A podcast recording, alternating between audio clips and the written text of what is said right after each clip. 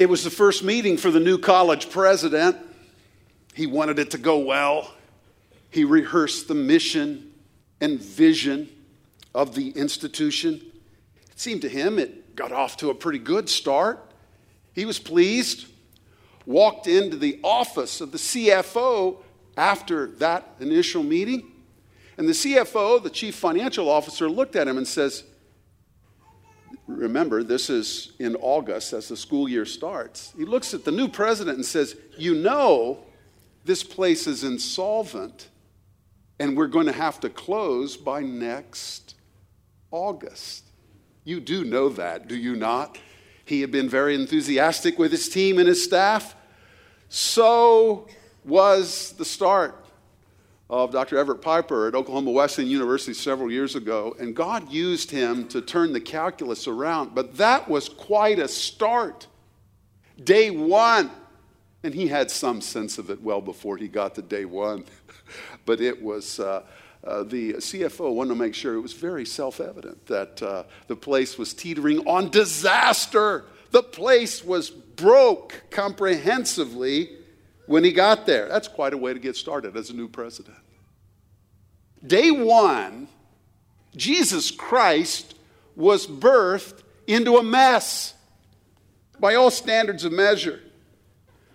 While Christ was not briefed on impending doom at birth, it was not any less true. Humanity was in peril of its own doing.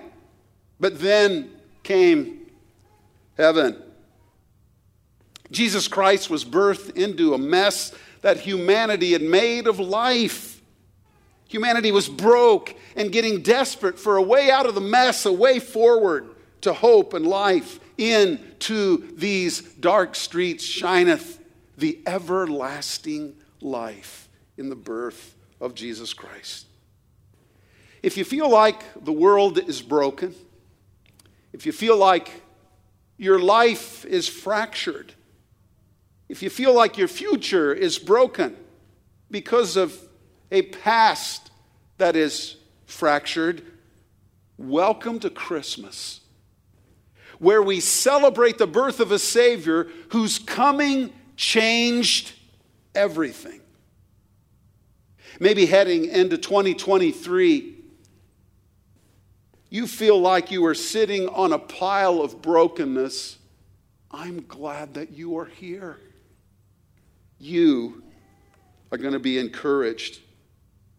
This morning is for you and isn't Christmas for everyone who will receive Jesus Christ as Savior.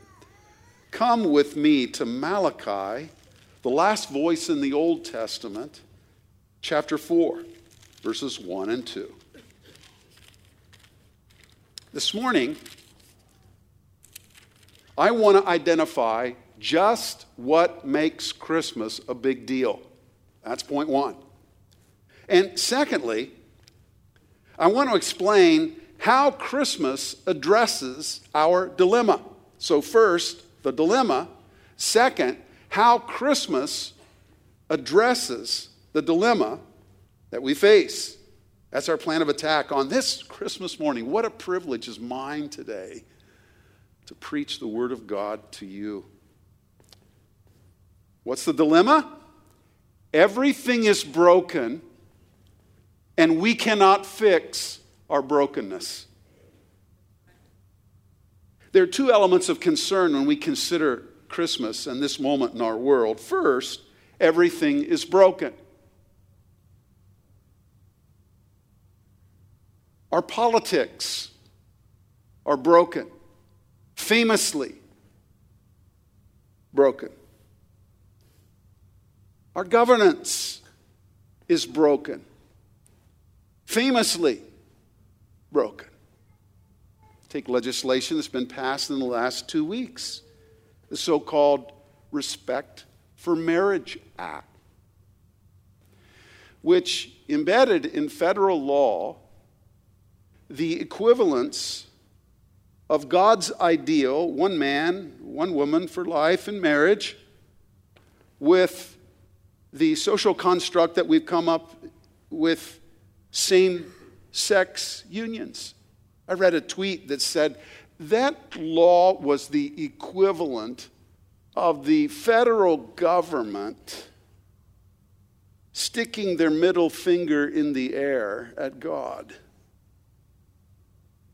We're morally broken. We've lost our way. We're fiscally broken. A $1.7 trillion omnibus bill. By the way, this is not a political message. Just, just think of brokenness. We used to do budgets. Do you know we don't do budgets anymore? We wait till we're butted up against, we're going to default against all of our debt. And at the last minute, uh, pass a 4,600 page omnibus bill, $1.7 trillion, that some uh, group of uh, bureaucrats have written ahead of time and premeditated, and it's passed with no debate at the 11th hour. Is this how our founding fathers conceived of governance? Our, our governance is broken. Our families are broken. The nuclear family, designed by God to be the basic structure of society, to give the next generation a future and a hope, it's, it's in the midst of an extraordinary attack. In 1965, Daniel Patrick Moynihan, an Irishman from New York, put together this comprehensive study on his concern for the trajectory of the black family in America. That was 1965. He was deeply concerned about what would lead to generational poverty and tragedy if the family was blown up. Well, if that was Moynihan in 65, what kind of shape are we in today? And it's not the Appalachian family across Appalachia is no different than the black family in terms of tragic family decomposition that has led to generation after generation of children growing up without the security of that home that God had designed all along. Talk about gospel families. Um, the open secret is in gospel churches, some of the rates for families busting up begin to mimic cultural lines. It's why I'm so encouraged. This is a sidebar advertisement. Sorry, can't help it. So encouraged with Doug and Pam Duty's offering of the marriage refresher class coming up in our winter spring semester of Calvary University. Our families are broken and it's affecting our society. I've had wives tell me before, Eric, I can't fix my husband. No, by the way, uh, wives were never designed by God to be the fixer of the husband, but we all knew what she was saying in terms of the anguish and the cry for the formation of character that would bring leadership in the home that would honor our Lord. Families. Education. Isn't it true that education is broken? I mean, we, we our, look at our test scores, the national averages, what's going on. We're not getting ahead. It's interesting to look at American students in public education compared to European students, uh, where we stack up in the world educationally, notwithstanding the thunderous funding that is given to it. Take poverty. On January the 8th, 1964, President Johnson declared war on poverty. $25 trillion later, some argue we have as much poverty now as we did then. Oh, but Eric, there's, there's hope for the CDC doing something right. Well, the CDC has offered all kinds of solutions for a tragic public health issue in sexually transmitted diseases. And we've thrown the budget at it and all of our best thinking from the CDC at it. And especially after the pandemic, we are at tragic infection levels that are extraordinary, not seen before. There's a great movement of criminal justice reform. And we need to look at just measures to face crime. But how is that criminal justice reform movement playing in our major cities right now?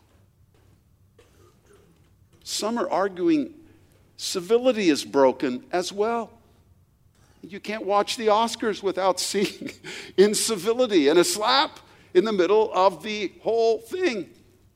And yet, some are not surprised by this, saying it was just fermenting all along in the culture, and this anger has come out. Everything is broken. Now, here's the bad part we can't fix our brokenness. We can't fix it.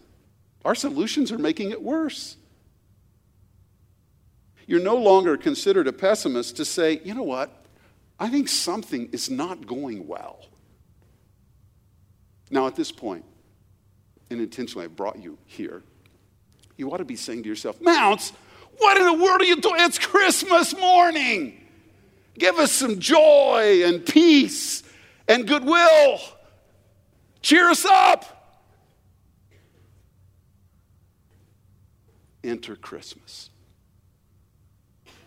Malachi 4 1 and 2. For behold, the day is coming, burning like an oven, when all the arrogant and all evildoers will be stubble. The day that is coming shall set them ablaze, says the Lord of hosts, so that it will leave them neither root nor branch. But for you who fear my name, the Sun of Righteousness shall rise with healing in its wings. You shall go out leaping like calves from the stall. Hear the word of the Lord. Then came heaven in the person of Jesus Christ, our Lord. Christmas set about fixing everything that is broken. The advent of Jesus Christ started a revolution of hope, a revolution of life, a revolution of healing. Really, joy to the world in the coming of Jesus Christ, our Lord. Let me explain how Christmas addresses our dilemma. Remember, everything is broken and we cannot fix our brokenness. There are at least three ways that Christmas fixes our brokenness. First, Christmas brought the dawning of a whole new age for humanity. For behold, the day is coming. 400 years before the birth of Jesus, this Jewish prophet anticipated the coming of a great day. And that great day got its start, very a modest start, in Bethlehem with the birth of Jesus Christ. But it was a new day. And Malachi pictures it an epic peak described when this day will come to its fullness. But before we ever could get to the fullness of this great coming day of the Lord, it had to start with a humble birth in Bethlehem. Malachi argues that a new day would dawn. This is his metaphor the beginning of a day. A new day would dawn. In the image that he uses, and look, at this picture, and you, you've seen the sunrise before. The sun comes up its rays extending throughout the horizon, the promise of a new day. Did you watch the sun come up this morning? Did you see the rainbow with the sun? Very unusual with the moisture in the air. It was beautiful, it was gorgeous. A day of promise. A brand new day marking the inauguration of something new. Now, 2021 is said by the astrologists to be the beginning of the age of Aquarius. In June of 1969, 50,000 young people gathered in Denver for the Denver Rock Festival. In August of 69, in Western New York, over four days, 500,000 young people gathered for Woodstock. These two events gave rise to a sense that something is happening. And so the fifth dimension group wrote a song and stepped into the moment called the Age of Aquarius. And it was an astrological jeremiad where now all the planets have lined up. Something's going on. A new day is dawning. It's the Age of Aquarius. Now, they released the song in 1970, I believe, but um, the age of Aquarius was not supposed to start till 2021. You know, I, I, guess they were announcing it 51 years ahead of time. But anyway, the, the song got some play. It was a crazy astrological notion. But there's nothing crazy or astrological, although, was there not an astrological phenomenon with the star, with the coming of Jesus Christ? and a new age dawned then and ensues to today. Christmas brought the dawning of a new age, the advent of Jesus Christ our Lord. A savior. a savior has been born. Good news of great joy for all people. A Savior has been born who is Christ the Lord.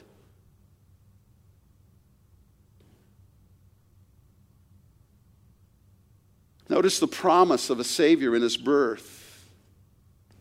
There's an English expression that we use hey, this is a whole new day.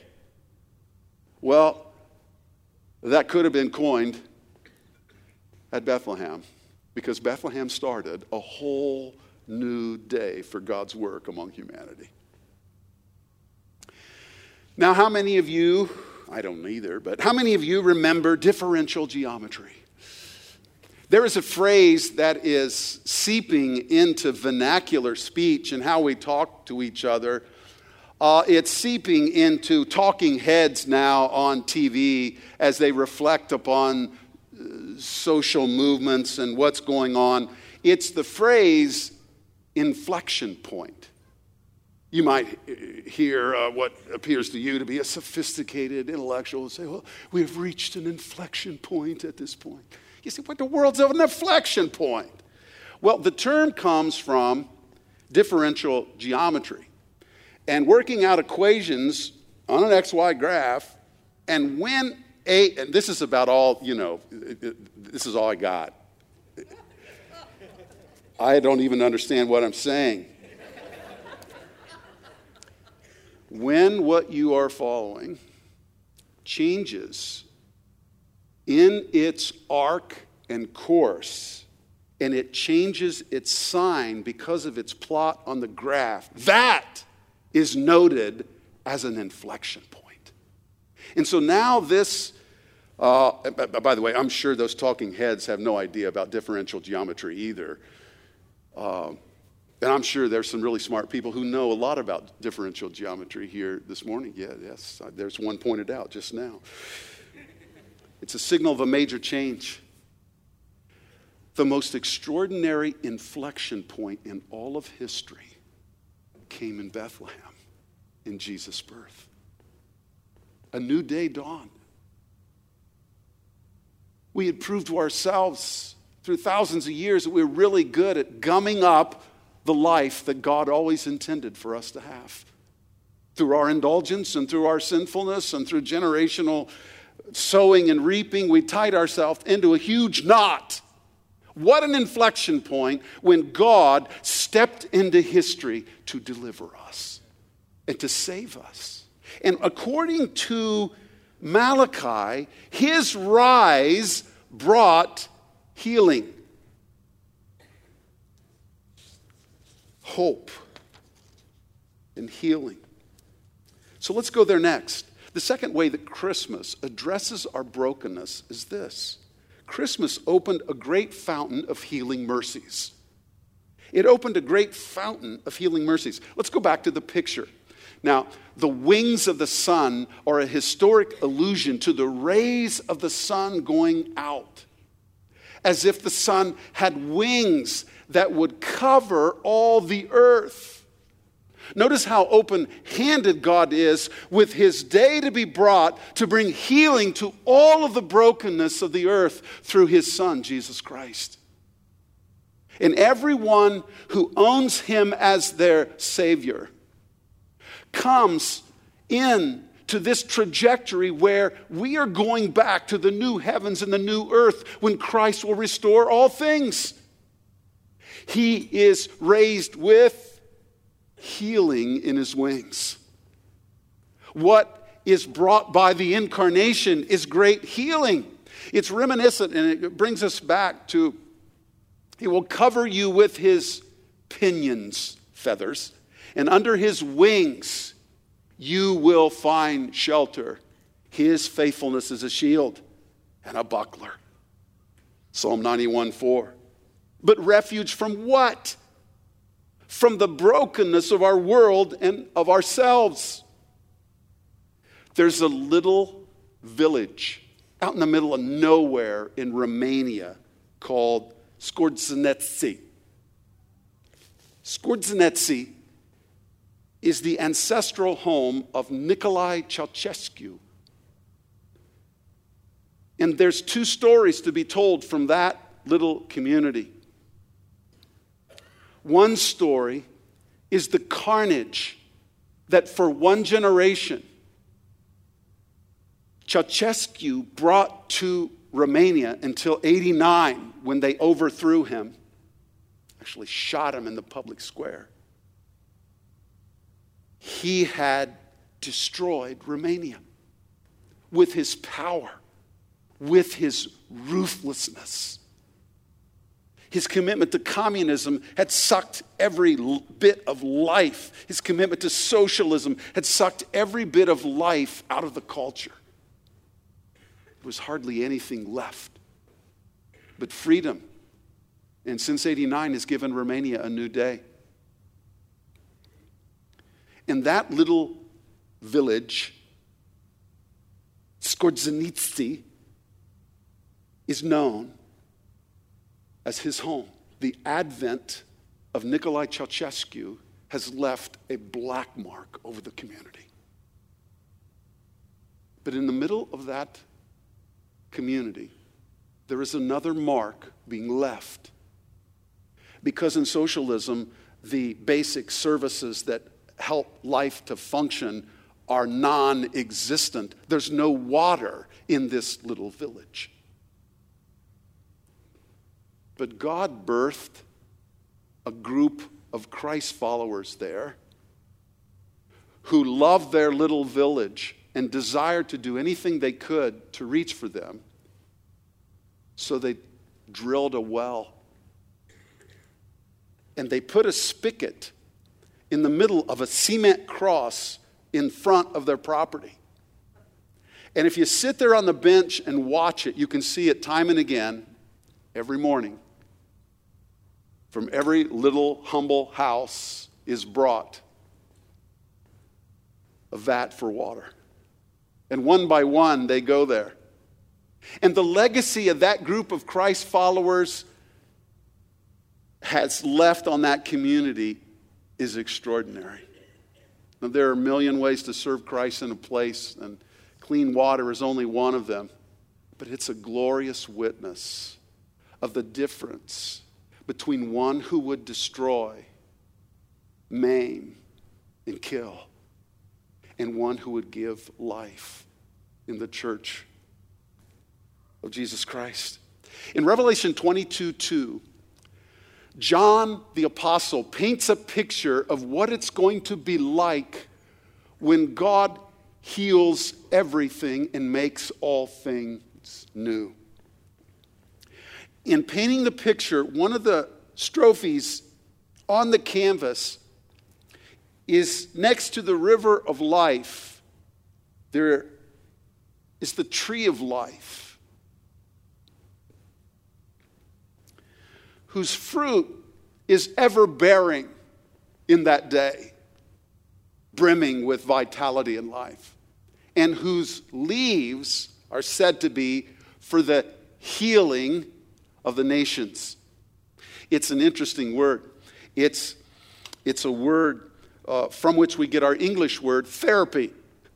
It's, as it were, that that uh, this ideal picture of God taking us back to Eden, taking us back to paradise, will include this sustained healing mercy from Him, like a healing therapy from God for the wounds of this old broken world. When our children were growing up, we, we, Andy was manicuring house plants that we had, and one of which was an aloe plant. And so if one of the kids would get a scrape or start to bleed, get a little wound, it's like, oh, go get a leaf. So we'd go break off a leaf and we'd use the leaf of that aloe plant to squeeze that fluid out and rub on the wound for healing. By the way, this is interesting. This is the same word that's used of Esther in the Greek translation of Esther. Esther 2:12. Remember when uh, the king was going to pick a new queen and he sent these candidates through uh, beauty school? Uh, it's the same word. It, it, it's the word, in, in, the English text, it's the word beautifying. Esther was beautified. Same word in Revelation 22 2 for the healing of the nations. For us to realize the beauty that God always intended for us to have, He sent Jesus to call us to the life that would bring us to such beauty.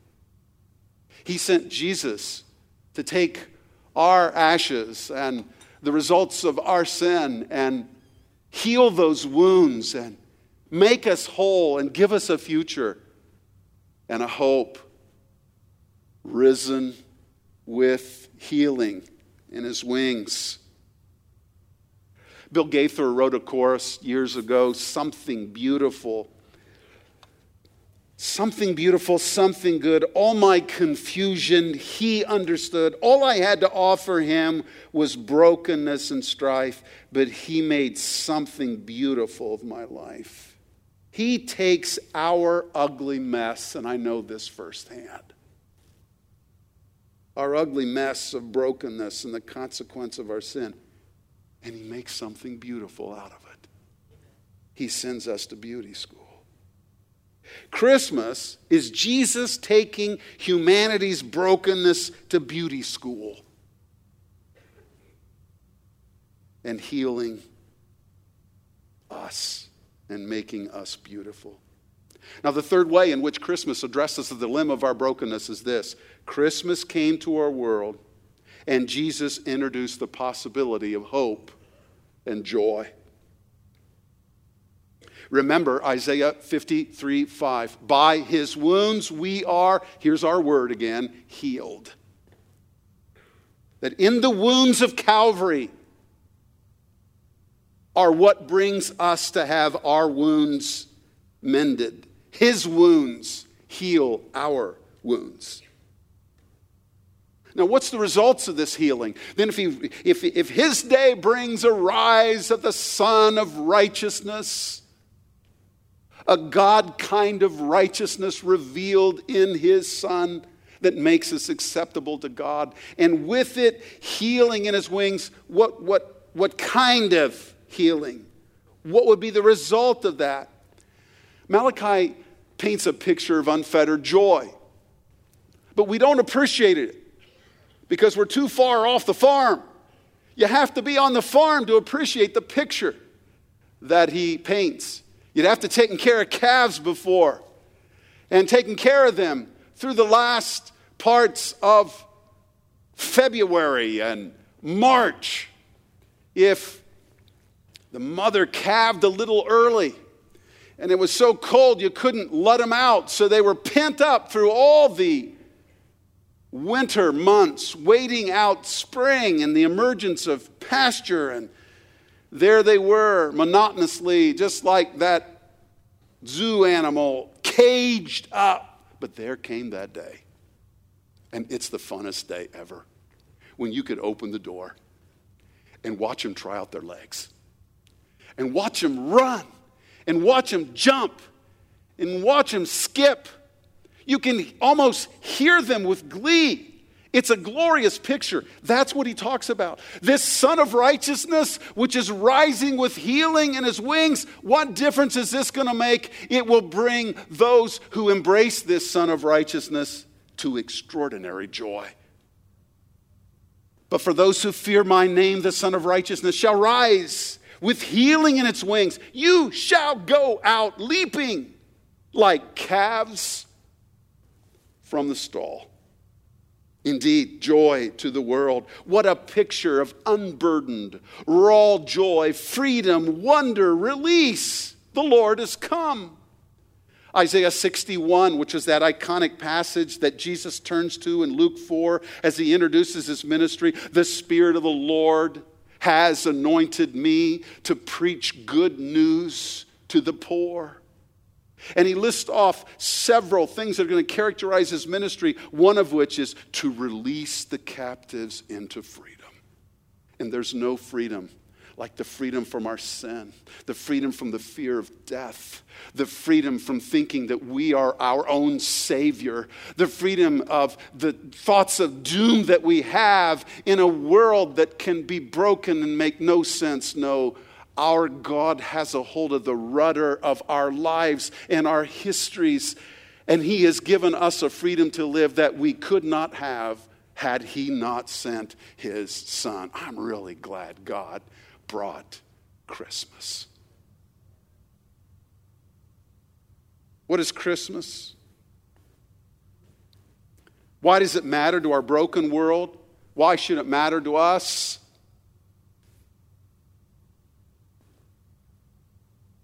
Last month, I got a call from a nurse.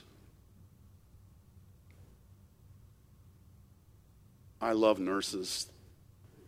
I've had to be served by them and benefited from their service. Some of the hardest work in nursing, it seems to me, my opinion, is in oncology, cancer. Because along the way, you get next to patients and they die in oncology. And the call started, and I wasn't alert at first, but I, I thought, something is going on. And then she busted out crying. I said, What in the world's going on? And here's the story. Six year, six year old little man back at Children's Hospital for another round of surgery. The cancer had so ravaged his jaw, his throat, this passage, airway, was threatened. It had eaten into the tissue in his head and taken out his eyes. He was blind. It was a last ditch effort to uh, keep that passage open so that he could ingest some food. And while she was caring for this guileless six year old man, this little man sat up in bed and said, Do you think I'll ever see color again? And he asked those questions that a little man would ask in that circumstance. She totally lost it.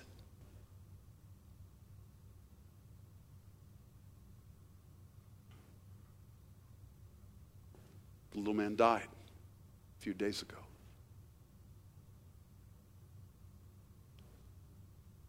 So, what's a preacher supposed to say? The nurse is hurting.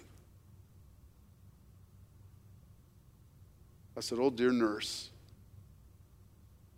I want you to know this is why God sent Jesus at Christmas.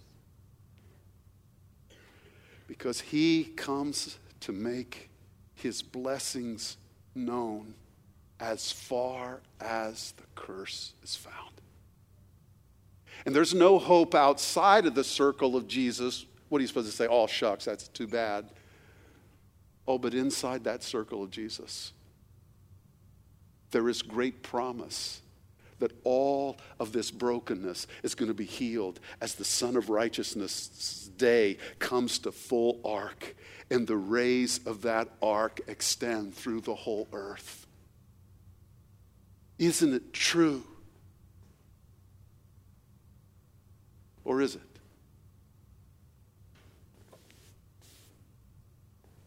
that we need a little Christmas right now. Do you know Angela Lansbury was the first one ever to sing that song? We need a little Christmas right this very minute. She sung it in 1966 when Mame debuted on Broadway. The piece was written. But that song, Mame, was a story of a woman who had a son who lost her fortune in the crash of the stock market in 1929. And she decided one Christmas that to get out of the doldrums and the tragedy of this circumstance, what she would do was make a big deal out of Christmas. There's a line from that song that we've all heard For I've grown a little leaner, grown a little colder, grown a little sadder, grown a little older. And I need a little angel sitting on my shoulder. I need a little Christmas now. Well, uh, you may like that little ditty. I, I don't mind it. It isn't true. We don't need a little Christmas. We need a lot of Christmas. And that's just exactly what God brought in Jesus Christ. Oh, the glory of this precious gift. He comes to make his blessings known as far as the curse is found. As far as the curse is found. As far as the curse is found. Oh, come. Let us adore him. Stand with me. Let's pray. Father, how grateful we are this morning that you didn't leave us alone. And it has made our joy to be exponential to realize that you sent Jesus to come and heal all of the wounds that we created, beginning with the wound to our relationship that we destroyed in our sin. But you ran after us in Jesus. What a Savior. What a Lord. Father, we hail this King Jesus who came. Father, I pray that you would work on every heart this morning. I pray that you would make our joy complete and full in this day.